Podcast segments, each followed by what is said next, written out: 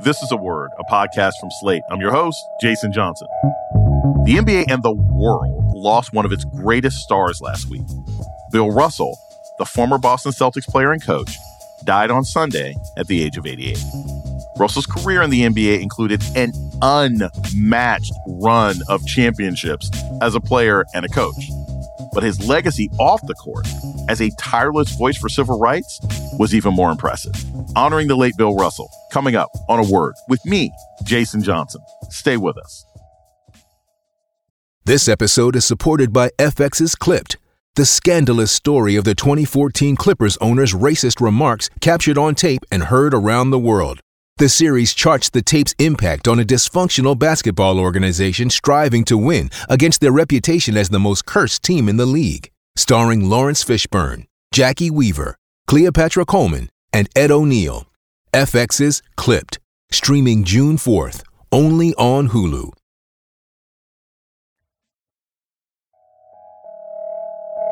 Welcome to A Word, a podcast about race and politics and everything else. I'm your host, Jason Johnson. The NBA lost one of its greatest stars last week.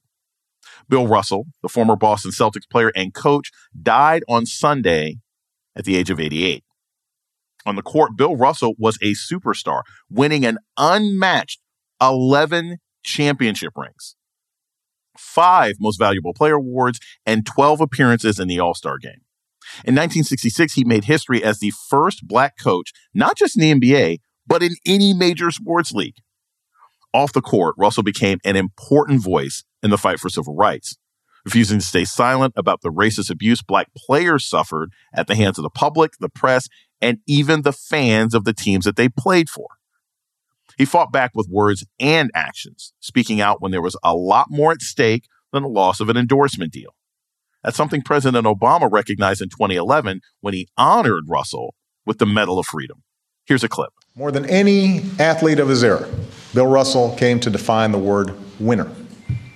And yet, whenever someone looks up at all six nine of Bill Russell, I just did, I always feel small next to him, and asks, Are you a basketball player?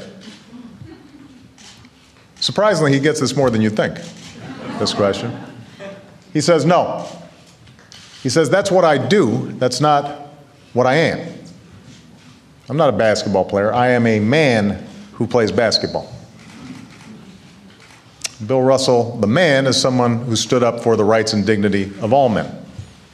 He marched with King. He stood by Ali. When a restaurant refused to serve the black Celtics, he refused to play in the scheduled game. He endured insults and vandalism, but he kept on focusing on making the teammate, teammates who he loved better players and made possible the success of so many who would follow. And I hope that one day in the streets of Boston, children will look up at a statue built not only to Bill Russell, the player, but Bill Russell, the man. Joining us to talk about the life and legacy of Bill Russell is veteran sports writer and commentator Howard Bryant. He's also the author of Full Dissidence Notes from an Uneven Playing Field. Howard Bryant, welcome back to A Word. It's good to see you again, Jason. So, Howard, I, I want to start with this there are certain athletes that mean things to certain people. I know there are folks who love Muhammad Ali. I know there are people who, you know, look at Arthur Ashe as, as more than an athlete. As a sports writer and a person, what did Bill Russell mean to you? Well, I think what Bill Russell meant to me more than anything else was I think we protect our time. And that's some that's a theme that I've really concentrated on is that if you when when you grow up in a place the context of that place has some value to you beyond the numbers, beyond the rankings of who was better and who wasn't. And, and I think that era of player specifically, when you're looking at the civil rights, Jim Crow level of athlete, that time period from Jackie Robinson going into the 1970s, they are a special group. They are the first real mm. generation of black professionals of all industries when you think about it. And I've always said that the black athlete is the the you know, the most influential and most important and most visible black employees this country's ever produced. And when you think about the civil rights movement, sure, you think about MLK and Abernathy and everybody else from the movement and Rosa Parks, all of them, uh, everybody. But adding to that, adding to that movement is also employment and the next stages beyond the actual movement of, of protest, but who actually gets to have a life here. And those athletes were the first ones who had to combine their profession at such a high visible level with making sure that they were respected as people. And Bill Russell was the guy who really just embodied that in terms of, okay, I'm going to have pieces of this American dream, but at the same time, don't forget me and don't forget who I am and don't think that because I get these special things that so many other people don't get, that I'm not cognizant of what's taking place around me. And I'm going to make sure I don't separate those two. I think for a lot of us, even someone like myself who was a basketball fan, you may hear a bit about Bill Russell, the activist, and he's got the 11 championships. But Bill Russell, the actual player, as you were talking about, sort of professional, is not something that a lot of us have had a chance to see. Tell me a little bit about him as a player. Like, you know, what what did he innovate? How did he play on the court? Is there a modern day version, or was there a version of him maybe in the in the 80s or 90s that sort of aped his style of play? Well, th- these are the hard parts. And I think that basketball is one of the most difficult sports because when we look at the types of players that you see in baseball that break records and do amazing things, we don't look at them and go, nah, well, you know, Babe Ruth wasn't that good after all. We don't really do that. We don't do that to other sports. We don't look, go back and look at Bobby Orr and go, oh, well, he really wasn't that good. Basketball, we do it all the time. And I think it's because of the evolution of the sport. And it's also because of the speed of the sport. And you look at how much, and maybe no other sport, maybe is, has been as dramatic, but there's something about basketball where we always continue to try and diminish the early roots of the game. And Russell is the innovator he's the first black superstar in the game. There are other black players who came before Sweetwater Clifton. You know, Chuck Cooper was a, you know, those guys, Don Barksdale came in, but the first black superstar face of franchise champion who changed the way the game was played, who made it an aerial game, who made it a defensive game when you're thinking about the centers. Go back and look at the old black and whites and go look at a, a center. He was the big plodding guy who was nailed to the floor, the big pudgy guy who was taking up space. But now Bill Russell comes and he looks like a he's a sprinter and a hurdler and a high jumper all at once. He creates the modern aerial game. And if you're looking at the comps to today, look at the way Dennis Rodman played defense. Look at the way Rudy Gobert plays defense. Look at the way they're mm. blocking shots. Look at the way Giannis is blocking shots. That they're covering. The Celtics used to say that they used to play the Hey Bill defense, which was when one of their guys got beat off the dribble, they would just yell, Hey Bill.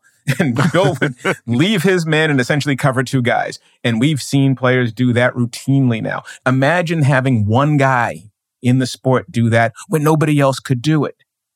Then two years later, Chamberlain comes. And then Elgin Baylor comes. And now you're starting to see the evolution of the sport. But that starts with Bill Russell. And to this day, there are very few guys that you can look at. And there's nobody else, in my opinion, that you can look at who led their team to a championship, multiple championships without needing the ball. Everybody wow. else are scorers. Bill Russell starts the fast break. He anchors the defense. He's running, you know, he's starting the outlet passes. He's, he's intimidating the defense. And if he needs to, like he did in in 1962 game 7 he'll drop 30 points and 40 rebounds. This is the ultimate champion. And the other thing when we talk about the great glory of the Boston Celtics it's also important to remember that Bill Russell is the start of the dynasty. The Celtics were a very good team. They were not a great team. They'd never been to the NBA finals before Russell Bob Cousy was the face of the league. He'd never even played for a championship before Russell got there. Bob Cousy won six championships, no championships without Russell. Red Auerbach won nine championships as a coach, considered the greatest coach of all time until Phil Jackson comes along, and maybe still is the greatest. He hadn't won a championship and hadn't reached a final until Russell got there. Russell comes in as a rookie, wins the NBA championship. They lose the next year in 58 because he twists his ankle. He's injured, mm-hmm. completely diminished when he comes back for game six and they lose. And then they come back and win eight straight championships. I mean, this is the difference maker. And so you want to talk about LeBron going, going, reaching eight straight finals? Fine. Russell won eight straight titles. I have to ask this because it always strikes me when you talk about players from that era and their great accomplishments.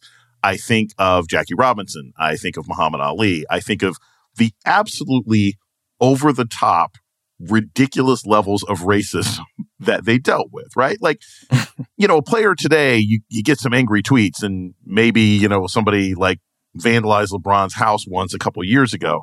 But Russell was playing at a time where it was just standard public discourse amongst white people that black folks were inferior from coaches to management to everything else like that. And they were vocal about it. How did that affect his relationships with his teammates? How did that affect his relationships with the fans? Because they, they now all praise him, but you know, a lot of the fathers, brothers, and uncles of the people praising him today were calling him the N word back then. Well, they couldn't stand him. Hmm. They couldn't stand Bill Russell, especially in Boston. And you always have to remember, Jason, as we've talked about in the past, that the the default was to be grateful. Remember what I can't remember the name of the coach, the, the coach of Wyoming with the Black 14 looked at some of the players at Tony McGee, one a great lineman for the Patriots back in the 70s. Looked at those guys when they wanted to protest and they wanted to fight for better conditions, saying, hey, you know, if you don't like it, you can always go back to colored relief. And so do not forget that the attitude here was that we're giving you something. And Bill Russell was like, no, you're not giving me anything. You are entitled to a performance from me, but you are not entitled to anything else. And I'm not going to separate MLK and Birmingham and Selma from you cheering for me. So I'm going to treat you on my terms.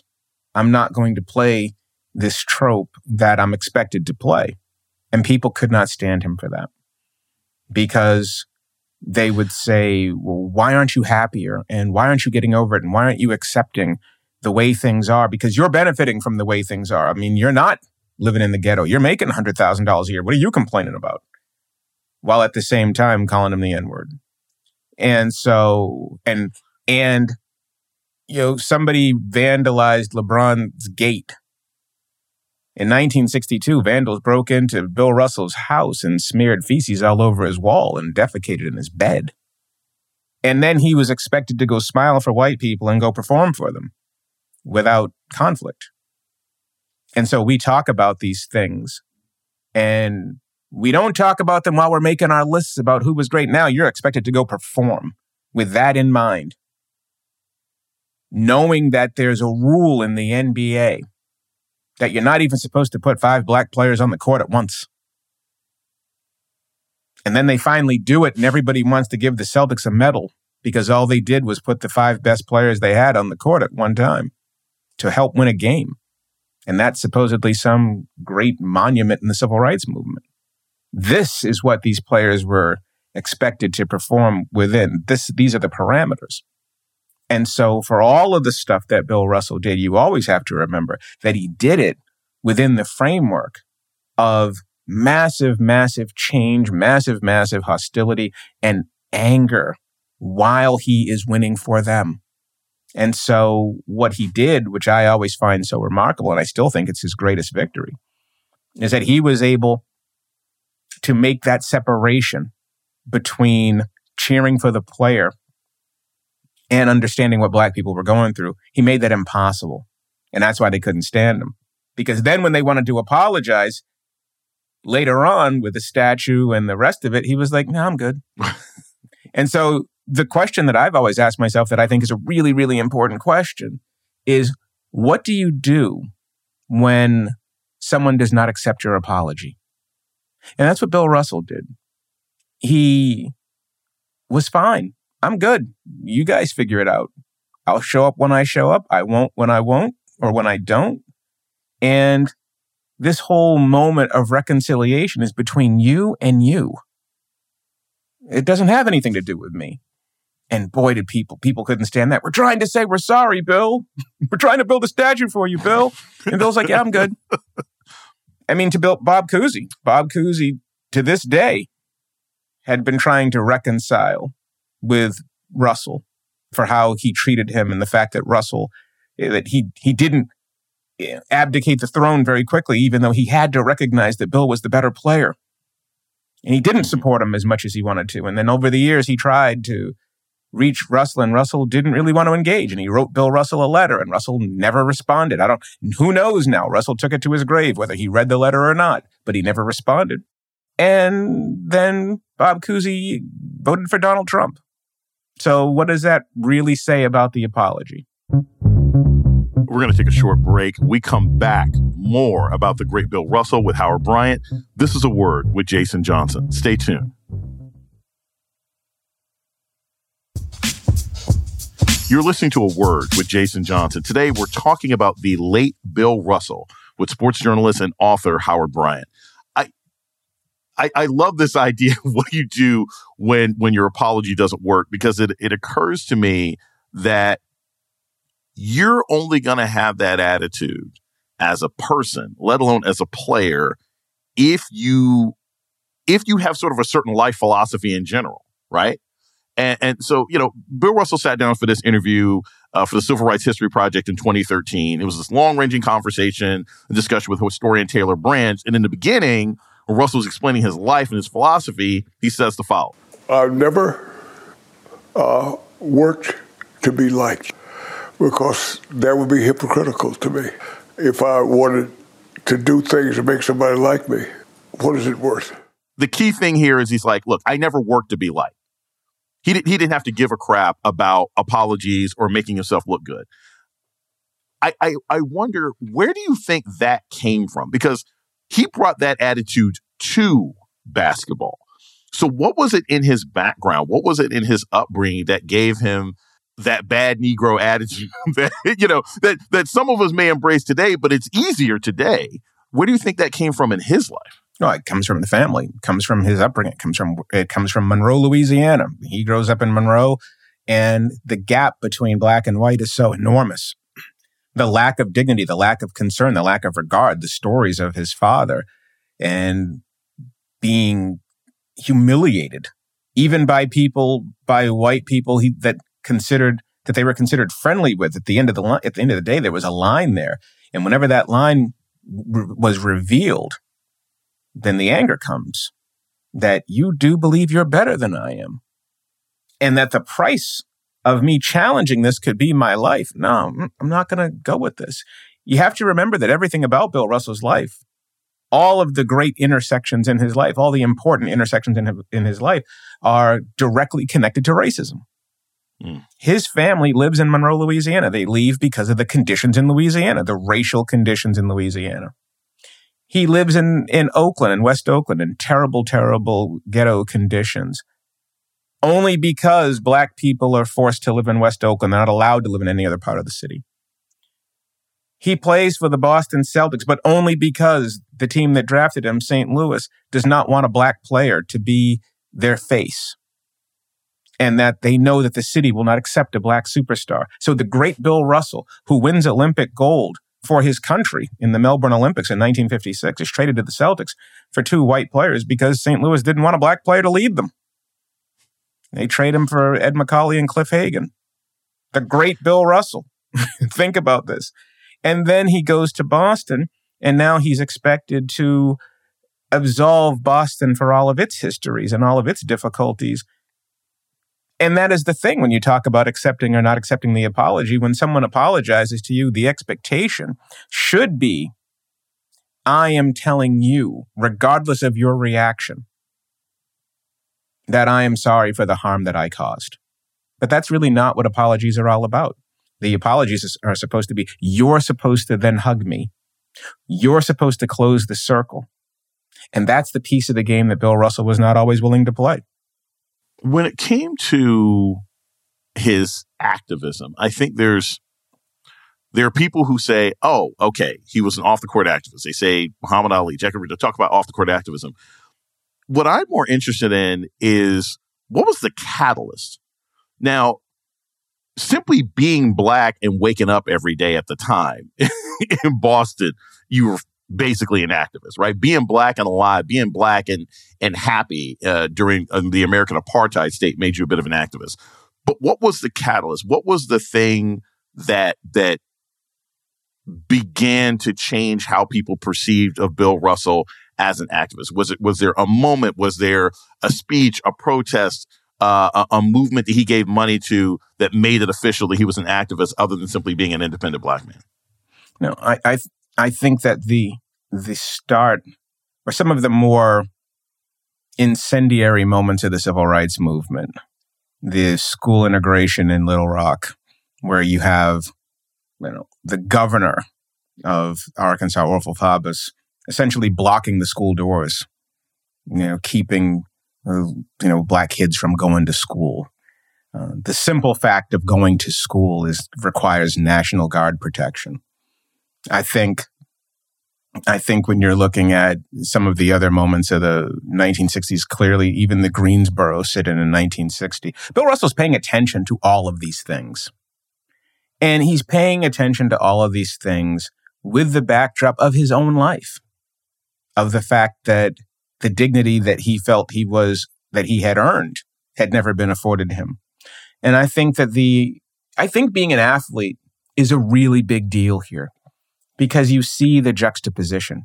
You, we always talk about sports needing to be, or for American sports needing to be the antidote to racism. Like we all want to believe in the fairness and the meritocracy. If if I score six and you score five, unless we're playing golf, I win. It's not race. It's not gender. It's not height. It's not weight. It's none of it. It's meritocracy. I beat you, therefore I get my dignity. And seeing that contradiction in real life, that I am the best player on the court. I'm at the University of San Francisco. I've got a 56 game winning streak and I win two championships. And then I go win the Olympics. And over the course of my career, in winner take all games, I'm 21 and 0. I never lose. And yet I am begging you, I am marching for to be treated equally to you. I mean, we can talk about all of the different moments that shaped Bill Russell, but that is the central piece of this, which is who are you? And I'm in a position where I don't have to play along. And I think that I, I disagree with you, Jason, when we talk about the idea that just, I mean, I agree with you that being black is being an activist just by waking up in the morning. You're trying to navigate hostile territory. But boy, so many black athletes were very comfortable with, okay, I've got good fortune. I know better than to mess with that good fortune. And I'm going to navigate this territory a very different way. I'm not going to do what Bill Russell did. I'm going to play along. Even if I go home and I'm miserable, I'm going to code switch this. And, and, and Russell was the exact opposite. And, and I think that maybe there was a comfort level, obviously, with him understanding his own worth and how important he was. But I also think that there are just some special people in this world. I ask this very question of myself all the time with Jackie Robinson. Where did that come from? In 1930, to be able to say, I'm going to act, you know, I am going to be that, I'm, I'm that person. Where did it come from? Sometimes people just have it in them in a way that they're the special ones too there's this, you know, you think of the song, you know, the lyric, you know, I'm not black, I'm OJ, and how a lot of these these players, both then and now, were like, eh, like you said, I have my money, I got my power, I got this, that, the other. Um, you know, I I'm not to risk any of this. Um, and you know, when you do take those risks, well, again, today the consequence might be an endorsement or being attacked by a racist president or elected official or network. Um, you know, back then, I mean, Russell had an FBI file. And so, like, tell us a little bit about that. Like, eventually, you know, he got access to the file that the FBI had put out about him. What was in that FBI file? Why did the FBI have a file on Bill Russell? I'm sure it wasn't just keeping his stats. Tell us a little bit about that part of his background. No, Bill Russell had an FBI file because Bill Russell was in the protest. Anybody who went, anybody who marched. I mean, this is what they do to black people. You were ob- obviously a communist. You were obviously just asking for your own rights or fighting for your own rights. So everybody, Jackie Robinson has an FBI file. James Baldwin has an FBI file. Just by giving a quote that makes you sound subversive, gets you an FBI file. You might have an FBI file. Oh, you mean I, I do. I mean, yeah. seriously. And this is and, and and this is 2022 where people say whatever they want. And it's generally, you know, harmless in a lot of ways. People back then, the implication was was that you were the subversive threat to the government and to the nation. And so not surprising at all that Bill Russell had an FBI file. And even the allies, even the ones who were considered the good ones, the Floyd Pattersons of the world. I bet they have one too, simply by being black during that period. Wanting to know what they were going to do. Could they be trusted to rep, you know, to represent the American view of itself? Right. That things are better than they were before. And I think that when you're looking at somebody like Russell, then this is this also adds to the hypocrisy and the hypocrisy of you are cheering me and you're surveilling me. And so all of these things create the man. Right. And I think what I always find really fascinating and admirable and really enjoyable about Russell, just as a figure, is then you look at the next 50 years of his life after he retires. And so much of it was trying, was the public trying to reach him. Mm-hmm. It's almost like an example of guilt. We're trying to say we're sorry. And Russell cracked me up the most because people would call him bitter and they would wonder why he was so angry and they would constantly call him uppity and all of these things while at the same time always talking about his great infectious laugh. well, how can you be that bitter and you're laughing all the time? Right. Because you're free. That's how. Because he knows who he is, but he also knows who you are. And it goes back to the great Russell quote where he said, It's I've always thought it was more important to understand than to be understood. We're going to take a short break. We come back. More on the legacy of basketball legend Bill Russell. This is a word with Jason Johnson. Stay tuned. You're listening to a word with Jason Johnson. Today, we're talking about the legacy of basketball star Bill Russell with veteran sports commentator and author Howard Bryant. Uh, one of the key moments, Howard, of, of Russell's life is on the day that Martin Luther King Jr. was murdered, you know, Russell and his teammates took some time to decide whether or not they were going to play, right?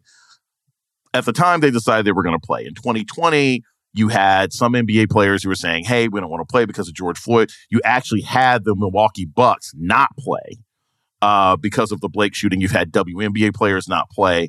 Um, what do we know about Russell's thoughts on the activism in the NBA before he passed? What did he think of what he saw in the league these last two years? Well, I think you could tell that Russell was very proud of it. You saw the photos and the that he posted on social of him taking a knee with his gold medal. I think that a lot of players of that generation, especially guys like Russell, I'm, and I know this because I talked to John Carlos, Dr. John Carlos about this often, talked to him about it a, a few weeks ago. They never thought they would see this again. Mm. So to see the Miami Heat taking a photo with their hoodies after Trayvon Martin is killed, to see the players take a stand on Ferguson and Eric Garner and Sandra Bland, and to see Carmelo Anthony out there leading a march after Freddie Gray is killed in Baltimore. These guys didn't think they were going to see that. They thought that this generation of player was too rich to care.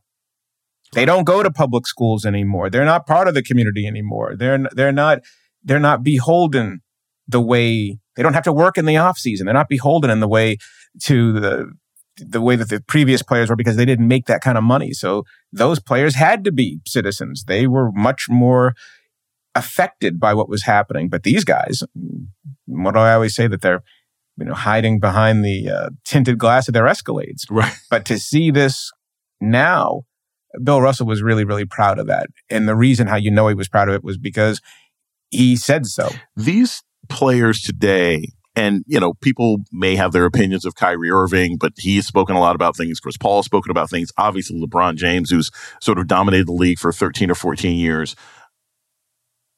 What would you say is is the person or persons today who sort of embodies some of the spirit of Bill Russell? They obviously cannot match what he went through. But are there are, are there a collection of players or a player today who you think sort of okay, you know what? Bill Russell would be specifically proud of this person uh, for having that, you know, you can't break me attitude in addition to the organizing and the sort of activism?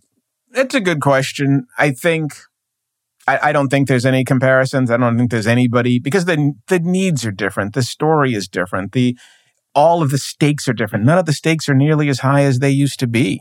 Right. I think that as a player, he loved Kevin Garnett and as a lineage, as part of the Celtic lineage as well, and a, a defensive dominating player. I think that is absolutely Bill Russell. And those two were so close at the end anyway. So you can absolutely say that. I think that Bill Russell as a collective um, would be very proud of the of the players, the Carmelo Anthony's of the world, who were willing to actually say and do something. I think the thing with Russell that I always found so admirable was his willingness to be present. He didn't just write a check. Right. There are there's photographic evidence of him out in the street with the people. And that's really valuable. That's more valuable than money. That's you know cutting a check and then hanging out, you know, on the 70th floor of your ta- you know of your of your tower.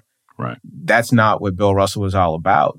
And so I think that he was always really proud of seeing action, of seeing physically putting yourself in within community. And that's really who he was. I always like to close with something optimistic, hopeful, potentially life changing. For people who never knew Bill Russell, for people who are listening to the podcast right now, don't really know much about sports, but have seen this man's face sort of plastered over the TV and screens over the last couple of days what's probably the most what what is one of the most important lessons they can take from his career in life? What's what's a an encapsulation of of the sort of Bill Russell 88 years on this planet that someone to say, you know, I'm going to put this in my pocket. I'm going to let this sort of bury into my brain. Uh, moving on. The combination of being yourself, of really holding on to your values and your morality, knowing who you are, while at the same time caring about people. That's a really difficult balance.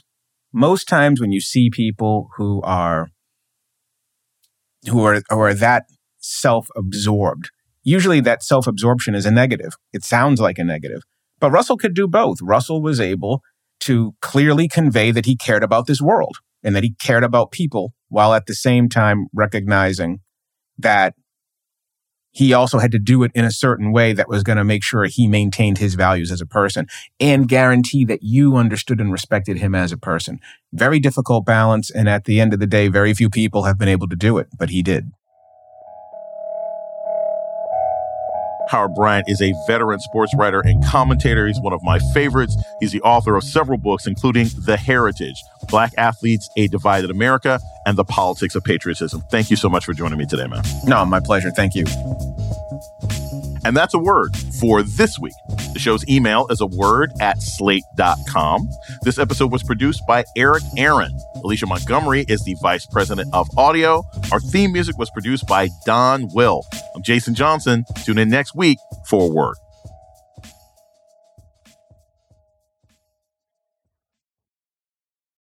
This is the story of the one. As a maintenance engineer, he hears things differently to the untrained ear, everything on his shop floor might sound fine, but he can hear gears grinding or a belt slipping. So he steps in to fix the problem at hand before it gets out of hand. And he knows Grainger's got the right product he needs to get the job done, which is music to his ears. Call, clickgrainger.com, or just stop by. Grainger, for the ones who get it done.